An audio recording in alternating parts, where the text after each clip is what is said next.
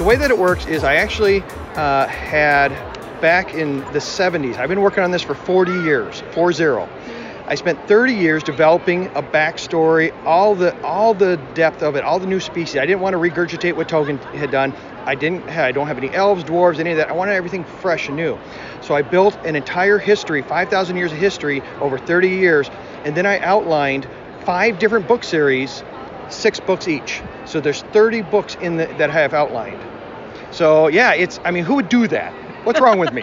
you, obviously. Welcome to the Lifelines podcast, brought to you by the Brooklyn Writers Project. I'm Marina Aris. And I'm Diane Fenner. And we're your hosts. This is the podcast for book creators, book lovers, and literary ambassadors. Join us each week as we explore the writing life, the art, and the business of creating great books. All right, we are back at BookCon for our final interview of the day. We are here with author Anthony G. Wedgeworth. He is the author of Fate of Thorik, an altered creatures epic fantasy adventure series. And of course, we're here with our lovely Diane, my co host. Um, and so let's say hello to you. How are you today, Anthony? Tell us about your book and BookCon. I'm doing excellent. Um, in reality, I'm I'm overwhelmed. I've never been to New York, and this has been an exciting experience for me. I've uh, done Comic Cons and stuff in Chicago, Minneapolis, Des Moines, and, and, so this entire experience has been something new, a learning experience for me. Um, I actually have 14 published books, all in the same realm, and Fate of Thorik was the very first one I did. Um, they've been doing great in the Midwest, so I'm trying to breach out into the East Coast to try to get the word out about my book series. Where, where are you from? Where, where do you live? Wisconsin. Actually, I live right on the Mississippi River. So we see deer and, and uh, bald eagles and stuff all the time. Small little town, about five, six thousand people, and and uh, so this is a little bit different. Okay, a little, just a little. Yeah, just a little bit. Not too much. Fourteen books. Are they all in the, ser- the same series? So the um, the way that it works is I actually uh, had back in the 70s. I've been working on this for 40 years, four zero. I spent 30 years developing a backstory, all the all the depth of it, all the new species. I didn't want to regurgitate what Tolkien had done. I didn't. I don't have any elves, dwarves, any of that. I wanted everything fresh and new. So I built an entire history, 5,000 years of history over 30 years, and then I outlined five different book series, six books each. So there's 30 books in the, that I have outlined. So yeah, it's. I mean, who would do that? What's wrong with me? you, obviously, and you're awesome for it. Thank you. Thank you very much. So, and um, so I'm trying to do multiplication in my head. You're 14 uh, down. How many to go? Well, if I got 30, okay, so I got 16 more to go. Now that's on the main series. There are also some side stories that at some point I'd like to write. There's the Battle of Dragons, the Battle of the Mithunde. There's a bunch of these other side stories that I would love to do, but they're not critical to those first 30 books. So yeah, I mean, I'm going to be writing until I'm dead. this is good. I like it. I like that. Uh, okay, let, so now we have a bit of the backstory, so to speak. But you could tell you could tell us a little bit about these worlds. I don't want you to do any spoilers, but I would love to have you set the scene. Okay, so let's start off with the fact that I used to play Dungeons and Dragons back in the 70s and 80s. I was a DM for over a decade. I love the world building idea. I used to skip classes in school so I could go down to the to the library and learn from the encyclopedias because I wanted to know more about evolution and how things worked and uh, and how land masses moved and all of the information so I could build this crazy world. And then I was told by my counselors, you're never going to get a job and pay for yourself doing this, so I gave it up, so to speak, so I can get a real job. And in doing so, I just couldn't get past that passion. So I was always making maps, I was always making notes, and I kept growing this thing, but I wanted it to be different. So Altered Creatures is actually a play on words. Even though there are truly some creatures in there, new, everything's unique, reality is, is it's, the, it's kind of a play on words. We're all, we've all been altered based on past we've chosen to take in our lives. So this is a character building book series. As you read through it, you'll find the, it's, it's really about the characters and the relationships they have with each other.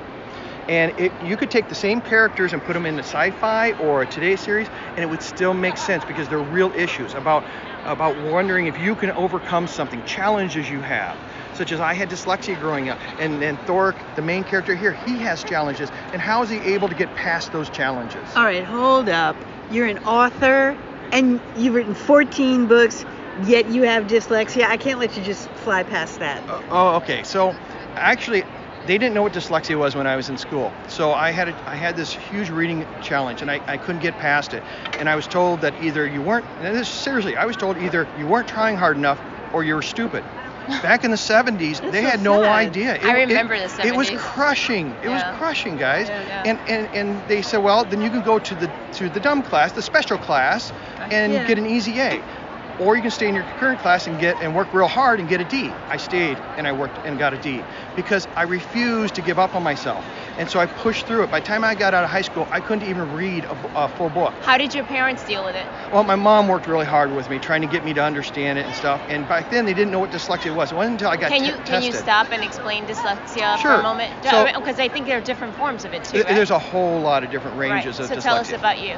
So- about yours. I look at words and like if I read a paragraph, my I'll grab words from later on in the paragraph and slide them in and I'll move them around because what's happening is my eyes aren't in sync with my brain to be able to read it in the line unless I follow it with my finger. It'll jump to different words. So and also letters in let's say uh, Chev- Chevrolet looks like Corvette to me because it's similar letters, it's just in different arrangement. So there's always those. It's just changing around. Numbers trans in transpose and stuff. So when my wife has learned when give me a number, never give me more than three numbers at a time, because otherwise it's going to be a mess.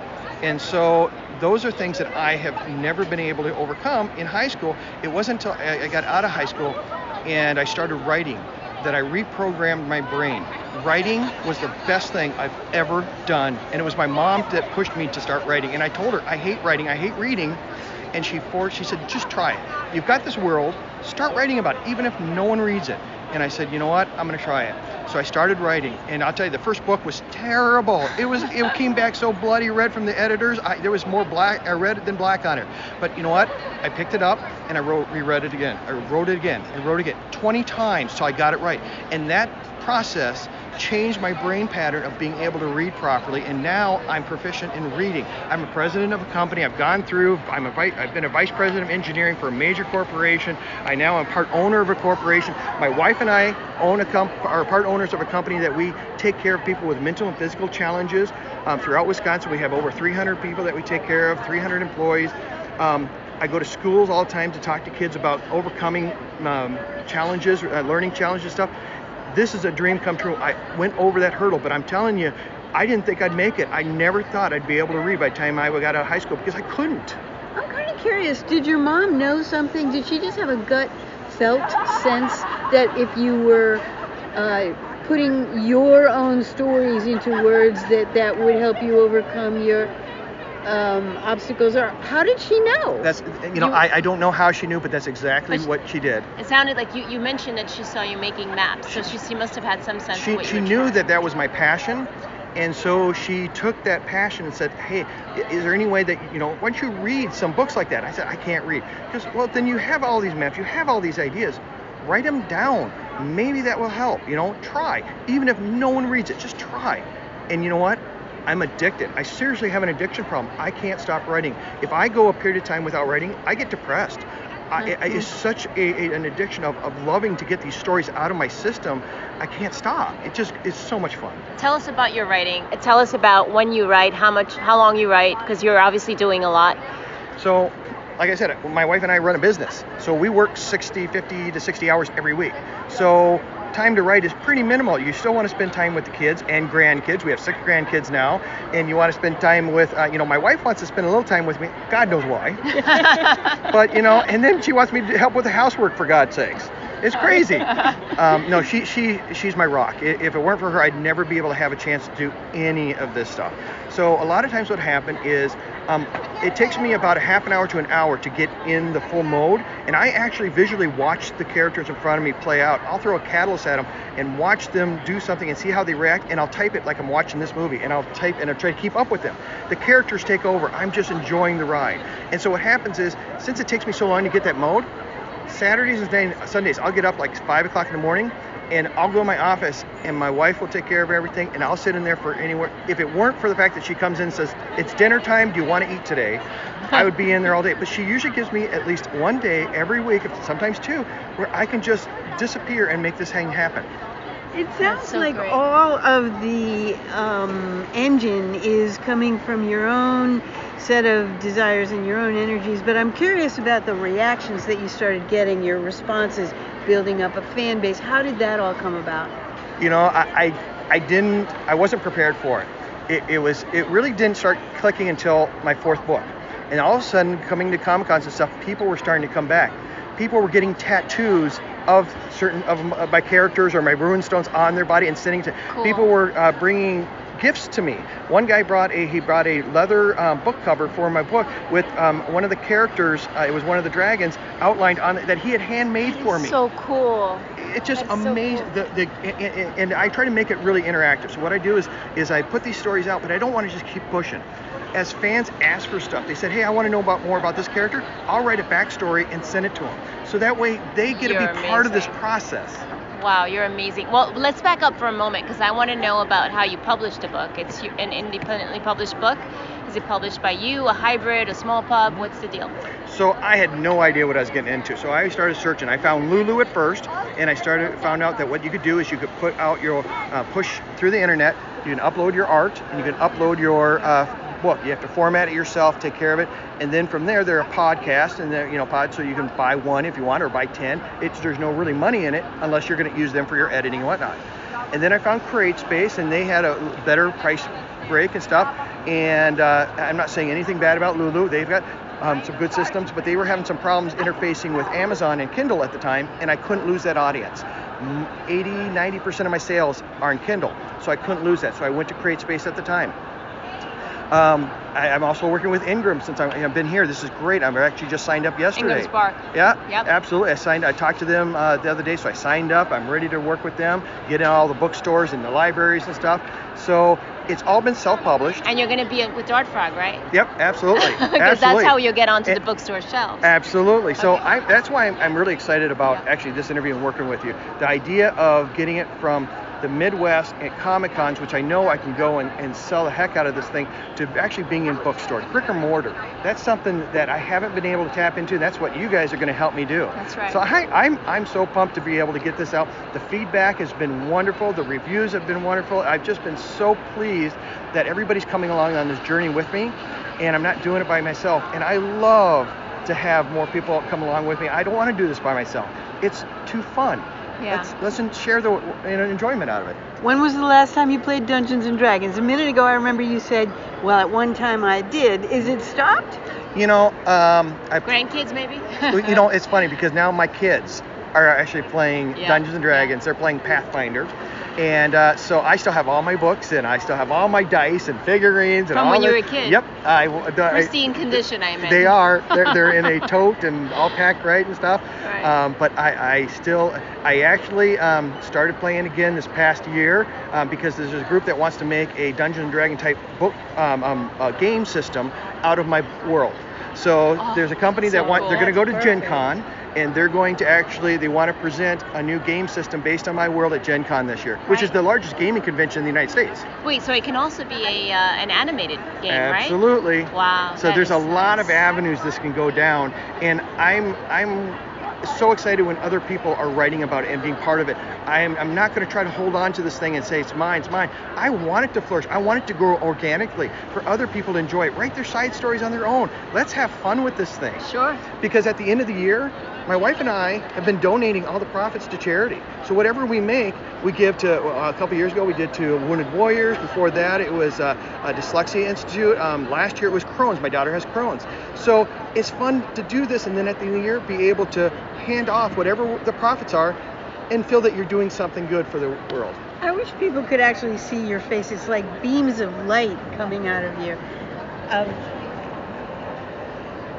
how do you feel uh, about the um, state of things now? What's coming next?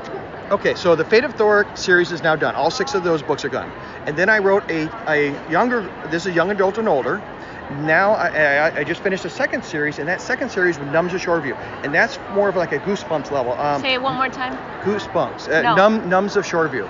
Okay. Okay, N-U-M. So Num, i- i- that's one it. of the I wanted to make sure I got one it. of the creatures. Okay, Right. one of the uh, species.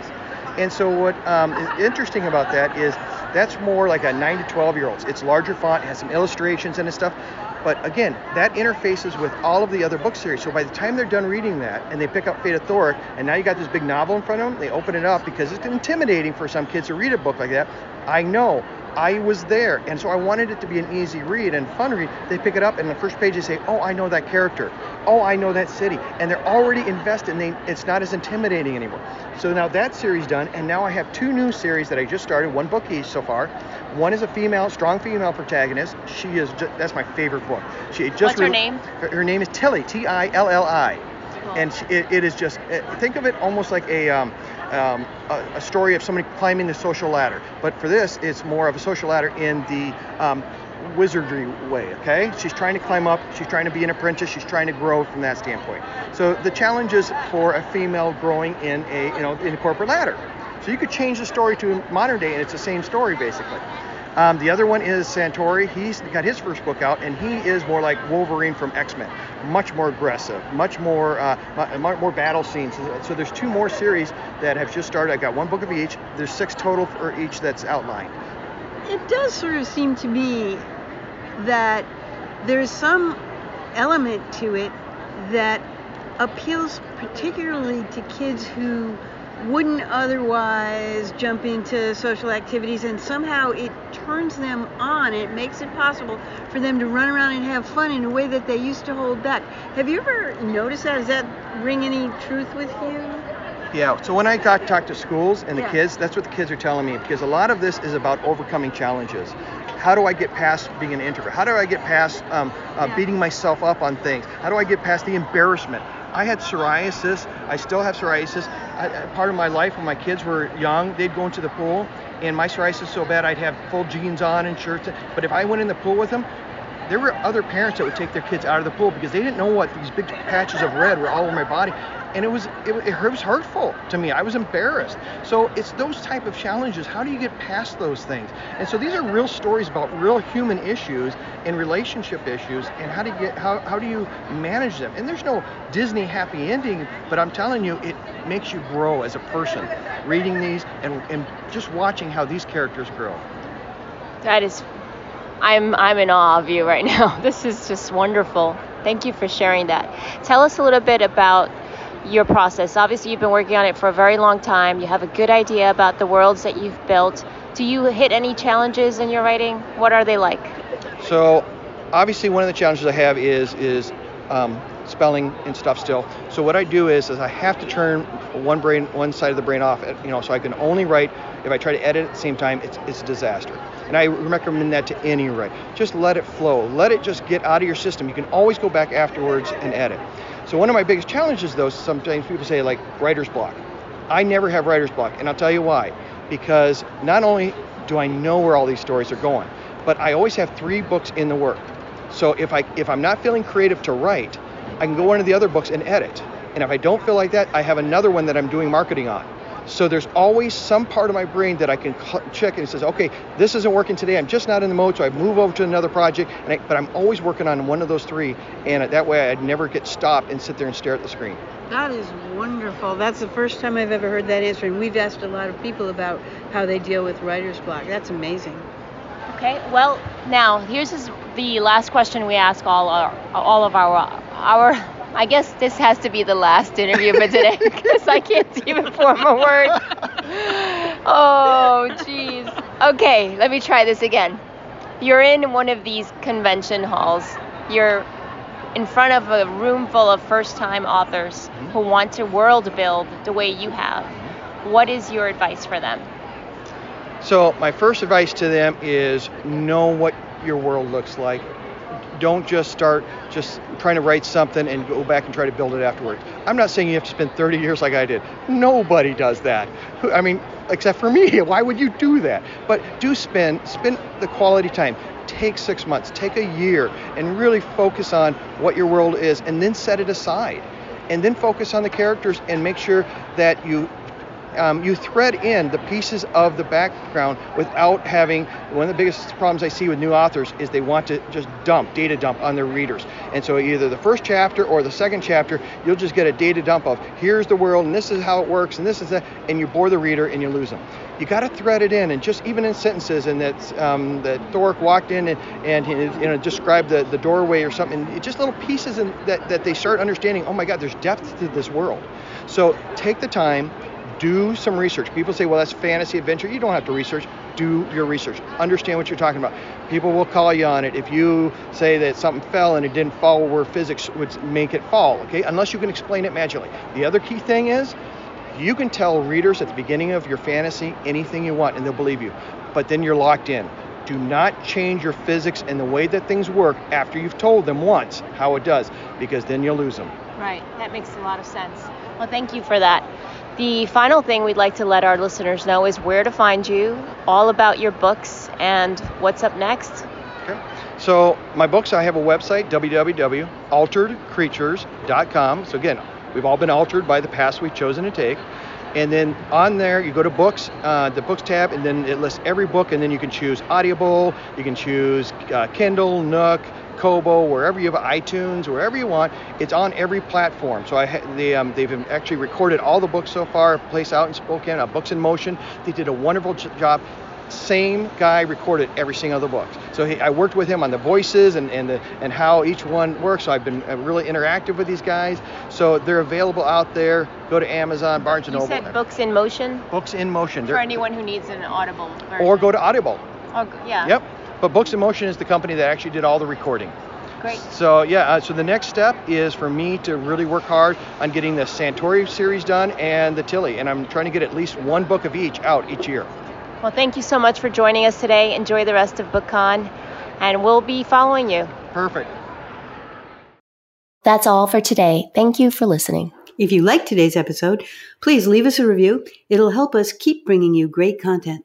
For show notes, upcoming events, and to participate in the Brooklyn Writers Project community, head on over to our website at www.brooklynwritersproject.com. Questions or comments? Send them to contact at lifelinespodcast.com. We'd love to hear from you. Lifelines, the Books podcast, has been brought to you by the Brooklyn Writers Project. Music for this podcast has been provided by Anthony Nuda of Noble Sense Productions.